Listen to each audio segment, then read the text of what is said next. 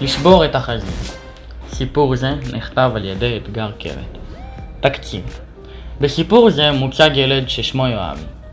יואבי רצה בובה של בארט סימפסון. אבא שלו טוען שהוא ילד מפונק, ולא הסכים לקנות לו ישר את הבובה, אלא ניצל את ההזדמנות כדי להעביר מסר לילד, וללמד אותו את ערך החיסכון. לכן, האב קנה לבנו חזיר מחרסינה. החזיר הוא קופת חיסכון. האב התנה את רכישת הבובה באיסוף כסף לקופה, בכך שיואבי יתבקש לשתות שוקו, וכך יוכל לקנות לו בובה. יואבי לאט לאט נקשר לחזיר, וקרא לו פסח זון. הוא אהב אותו יותר מכל הצעצועים שלו, ויותר מאבא ואמא שלו. הוא שמר עליו מכל משמר. יום אחד, אבא של יואבי נכנס אליו לחדר והתחיל לנער את פסח זון, במטרה לבדוק האם הקופה התמלאה או שהיא מרשרשת.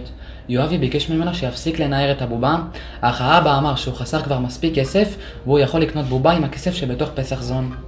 יואבי ניסה למשוך זמן על מנת שהאב לא ישבור את קופת החזיר.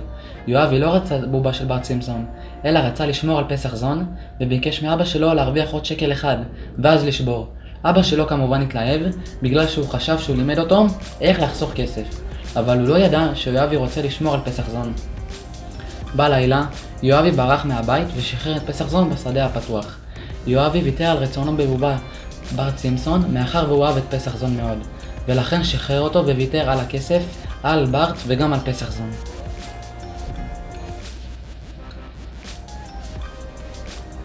תובנות לפעמים צריך לא לפסול דברים כל כך מהר. למשל, יואבי רצה בובה של ברט, אבל בסוף למד להעריך את פסח זון הכי בעולם, וגילה את ערך החברות.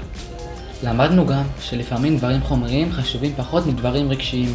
למשל, יואבי העדיף לשמור על פסח זון חברו הטוב, מאשר לשבור אותו ולקנות את הבובה. חיסכון כלכלי בימינו חשוב מאוד, אך צריך ליישם אותו ואיך ללמד את הדורות הבאים את ערך הכסף וחשיבות החיסכון. אנו, כבני נוער, משוועים ללמידה בתחום ההתנהלות הפיננסית על מנת לקבל כלים הכרחיים להתנהלות עתידית נבונה בתחום הכלכלה. נסיים בדבריו של אלברט איינשטיין, שממנו ניתן להבין את חשיבות החיסכון, כפי שלמדנו בשבוע הפרויקטים בקבוצה של אתי ועופר. ריבית דריבית היא הפלא השמיני בתבל. מי שמבין זאת, מרוויח. מי שלא, משלם.